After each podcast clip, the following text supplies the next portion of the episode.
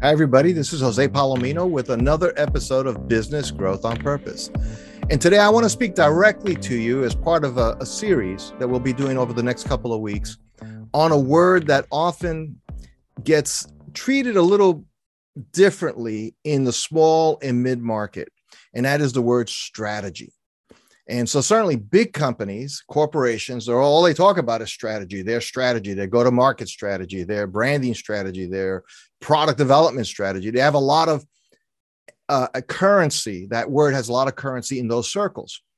Yet, in over 20 years of providing uh, coaching and consulting for mostly small to mid market business owners, uh, mostly in B2B, I found that often kind of crossing that chasm of we're going to talk about improving your business, and that requires a strategic perspective.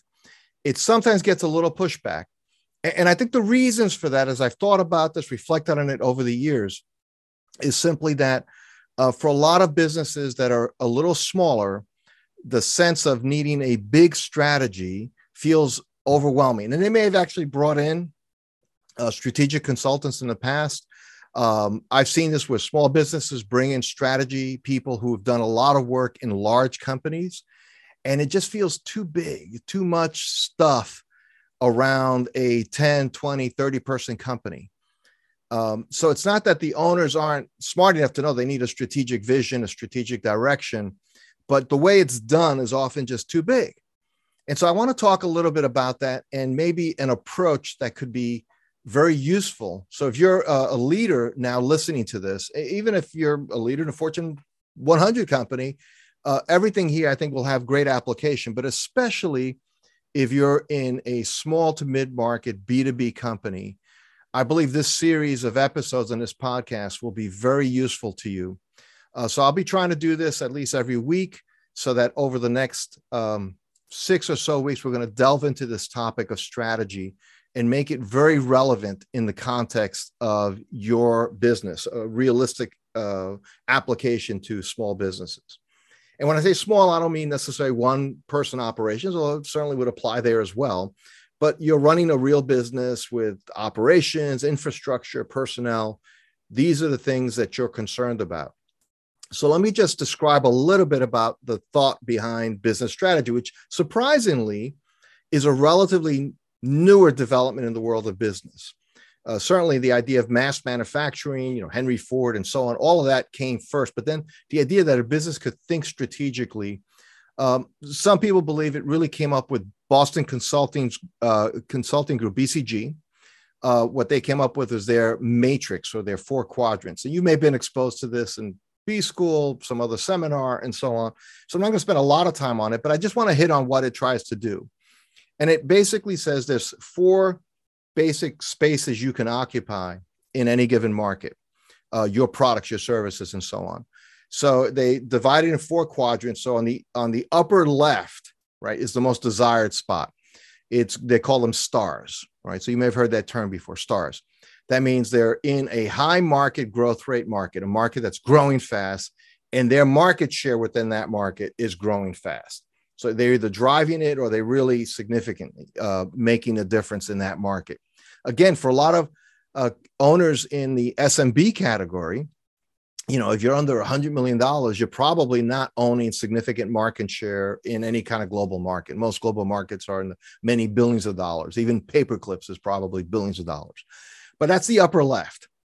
And then over to the right of that is uh, what they call question marks and that's where the market's growing but the relative market share of what you're offering isn't growing as fast as the market. The market's going faster than you are. So it's like hmm do we invest in that? Do we spend time and energy in that? Because if we if we if it's growing the market's growing rising tide raises all boats. Why isn't our boat rising at least as fast as the market? If it's not it could be that your product your service your package isn't what the market's looking for and they're looking for something else, something not you, at least as presently configured. And then right under that, in the lower right quadrant, is what they call dogs. And this is the market is, is a low market growth, or in some cases, it could be a market that's atrophying. and low relative market share. So you don't have a lot of share in a market that's not growing or that's growing very slowly. So they call those dogs. They're saying, you know, if you were again large company with divisions and products, they say sell it, get rid of the dogs, turn that into some cash on your balance sheet so you could reinvest in your stars, or make a decision on your question marks. And then lastly, on the lower left quadrant, they have what they call cash cows. This is where the market is not growing very fast, but you have high relative market share. You're able to command revenue in some degree of margins. You can extract value from that market. Even though the market's kind of stable, you are a big player in that market. So a good example of this would be something like uh, we see big global example, but just so we can illustrate the point, would be Microsoft with their Windows and Office offerings.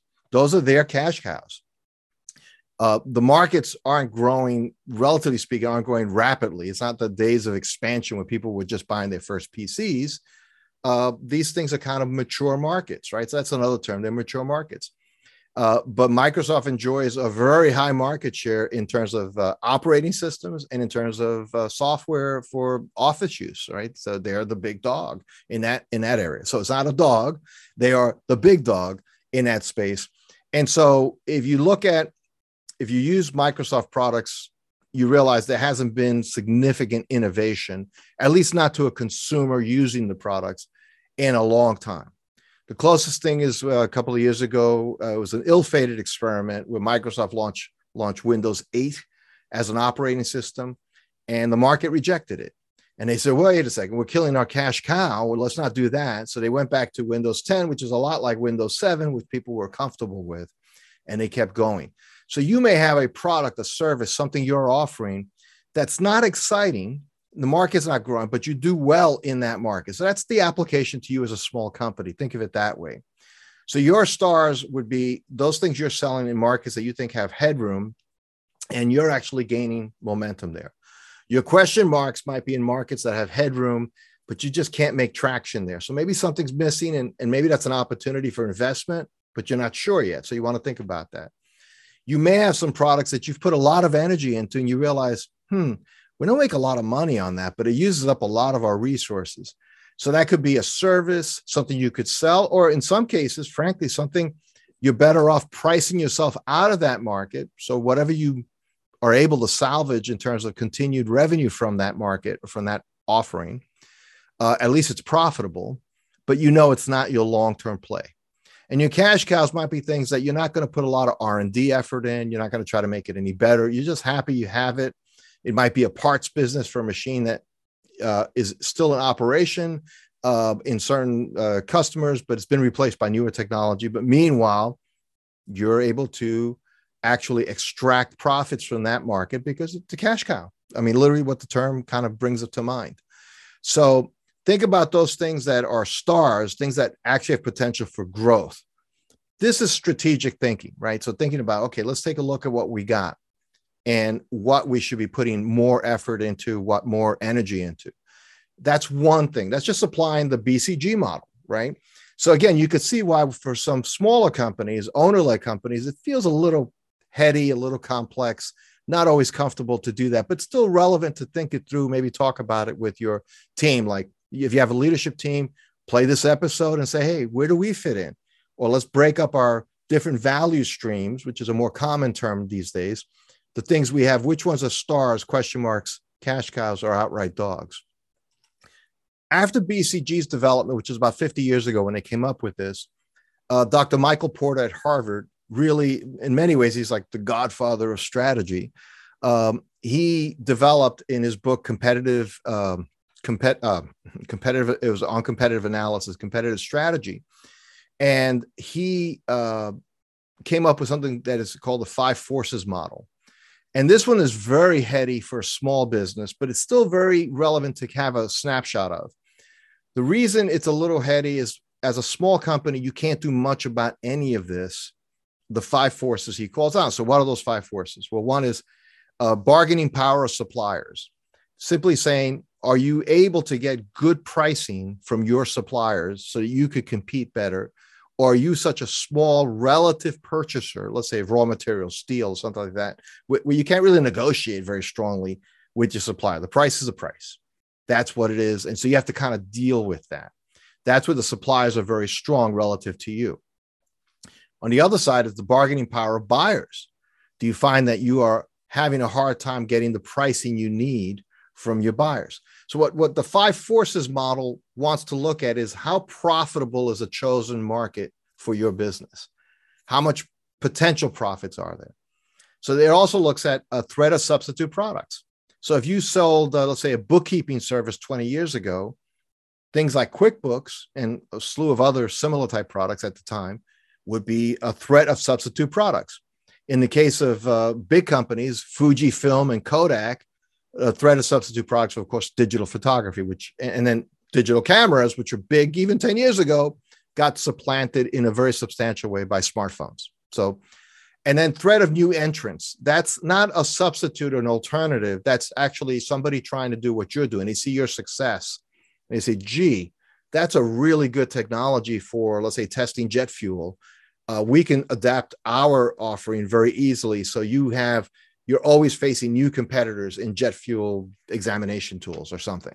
So that's the idea of threat of new entrants. So you have bargaining power suppliers on one end, bargaining power of buyers, threat of substitute products, things that aren't like yours but could take the place of yours, including the status quo. People are happy with what they got. And threat of new entrants, usually when you're getting success, you get copycats that want to come in. And then last but not least, in the center of this thing is what's called rivalry or, the, or intensity of the rivalry among competitors.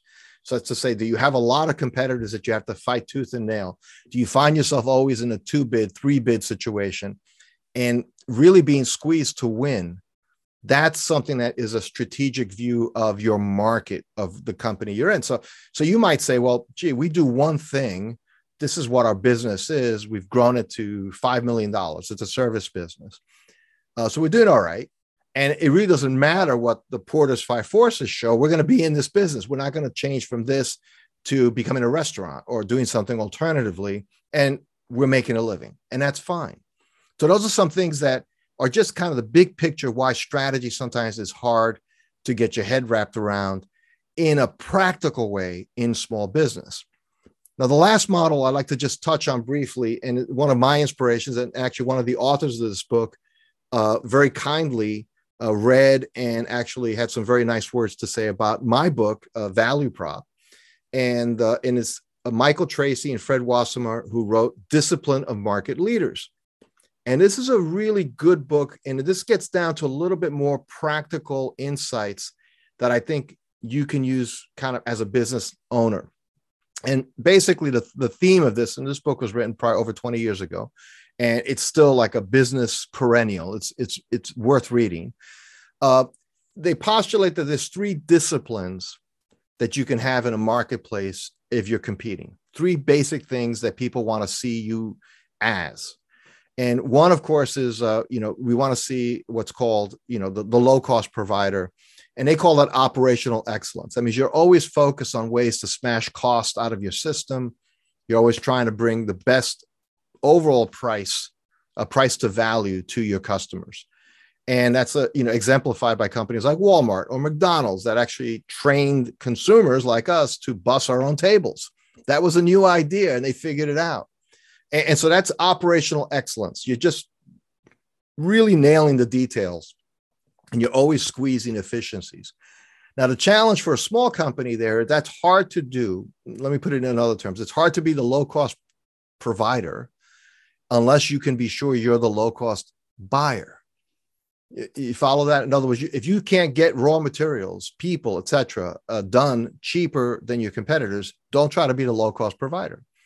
The second discipline is uh, customer intimacy, which is usually seen as like the best overall total solution. That's they'll adapt. So in retail, that would be Nordstrom's. And consulting firms tend to fall into this category, but some veer away from it and try to be lower cost.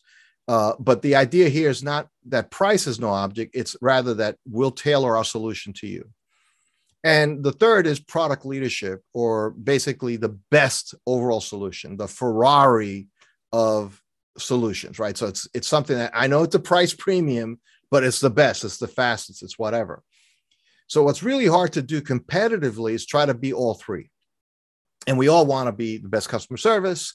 We want to offer the best overall price, and we want to offer the best overall uh, actual product experience. That's really hard to do because what happens is you'll have competitors that will double down on one of those dimensions and be better than you in that dimension. And that will stand out to their buyer. So, the whole point of the discipline of market leaders is that you have to make a choice which one of these three disciplines you want to be known most for. That doesn't mean that you could gouge your customers. It doesn't mean you can give surly customer service.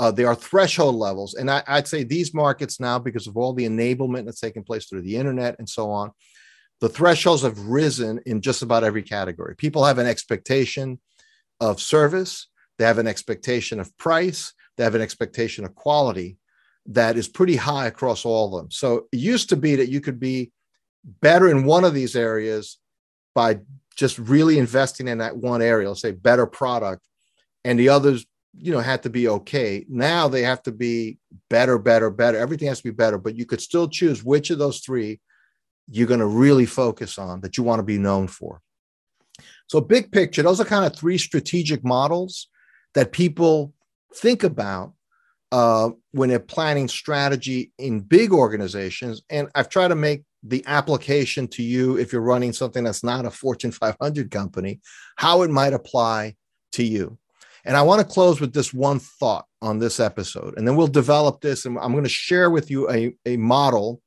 that I think would be really practical for you. Some basic questions that if you answer, you can start shaping a strategy for your for your company. Even if you're a $2 million service provider with five people working together, these uh, things will apply. But here's the simple big idea strategy and this would be, apply if it's a Fortune 100 company or again that five person engineering firm. Same truth. It's just truth. Strategy is about making the decisions you need to make around people, process, and resource to accomplish your major goals. Now, let me just say that again.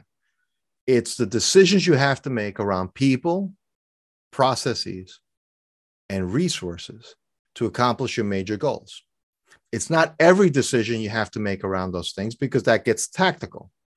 So, for example, in military terms, we're going to take that city because it gives us a base on the supply lines and so on, uh, or it, it cuts off our enemy supply lines, for example. That's a strategic decision. Take the city.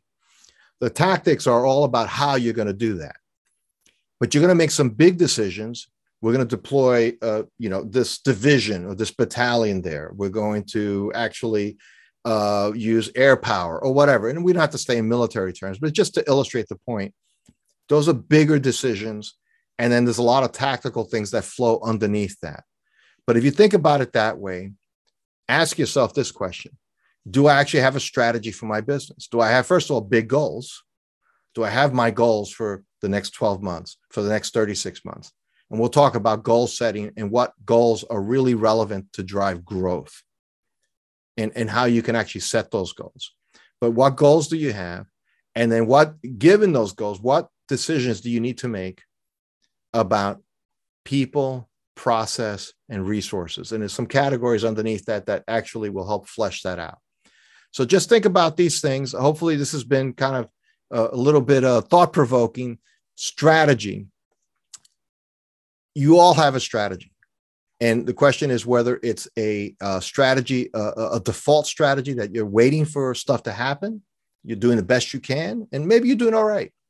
Or is it very proactive? Again, our tagline for our company, Value Prop, is business growth on purpose. So we're big believers in being intentional. We cannot control the universe. There's something like called chaos theory. There's things, there's variables that are way beyond all of our pay grades. But to the degree you can make decisions around people, process, and resource, you can actually affect the outcomes towards your big goals. So until we get together again to your success, this has been Jose Palomino, CEO of Value Prop, and your host on Business Growth on Purpose. Thanks for listening to another episode of Business Growth on Purpose.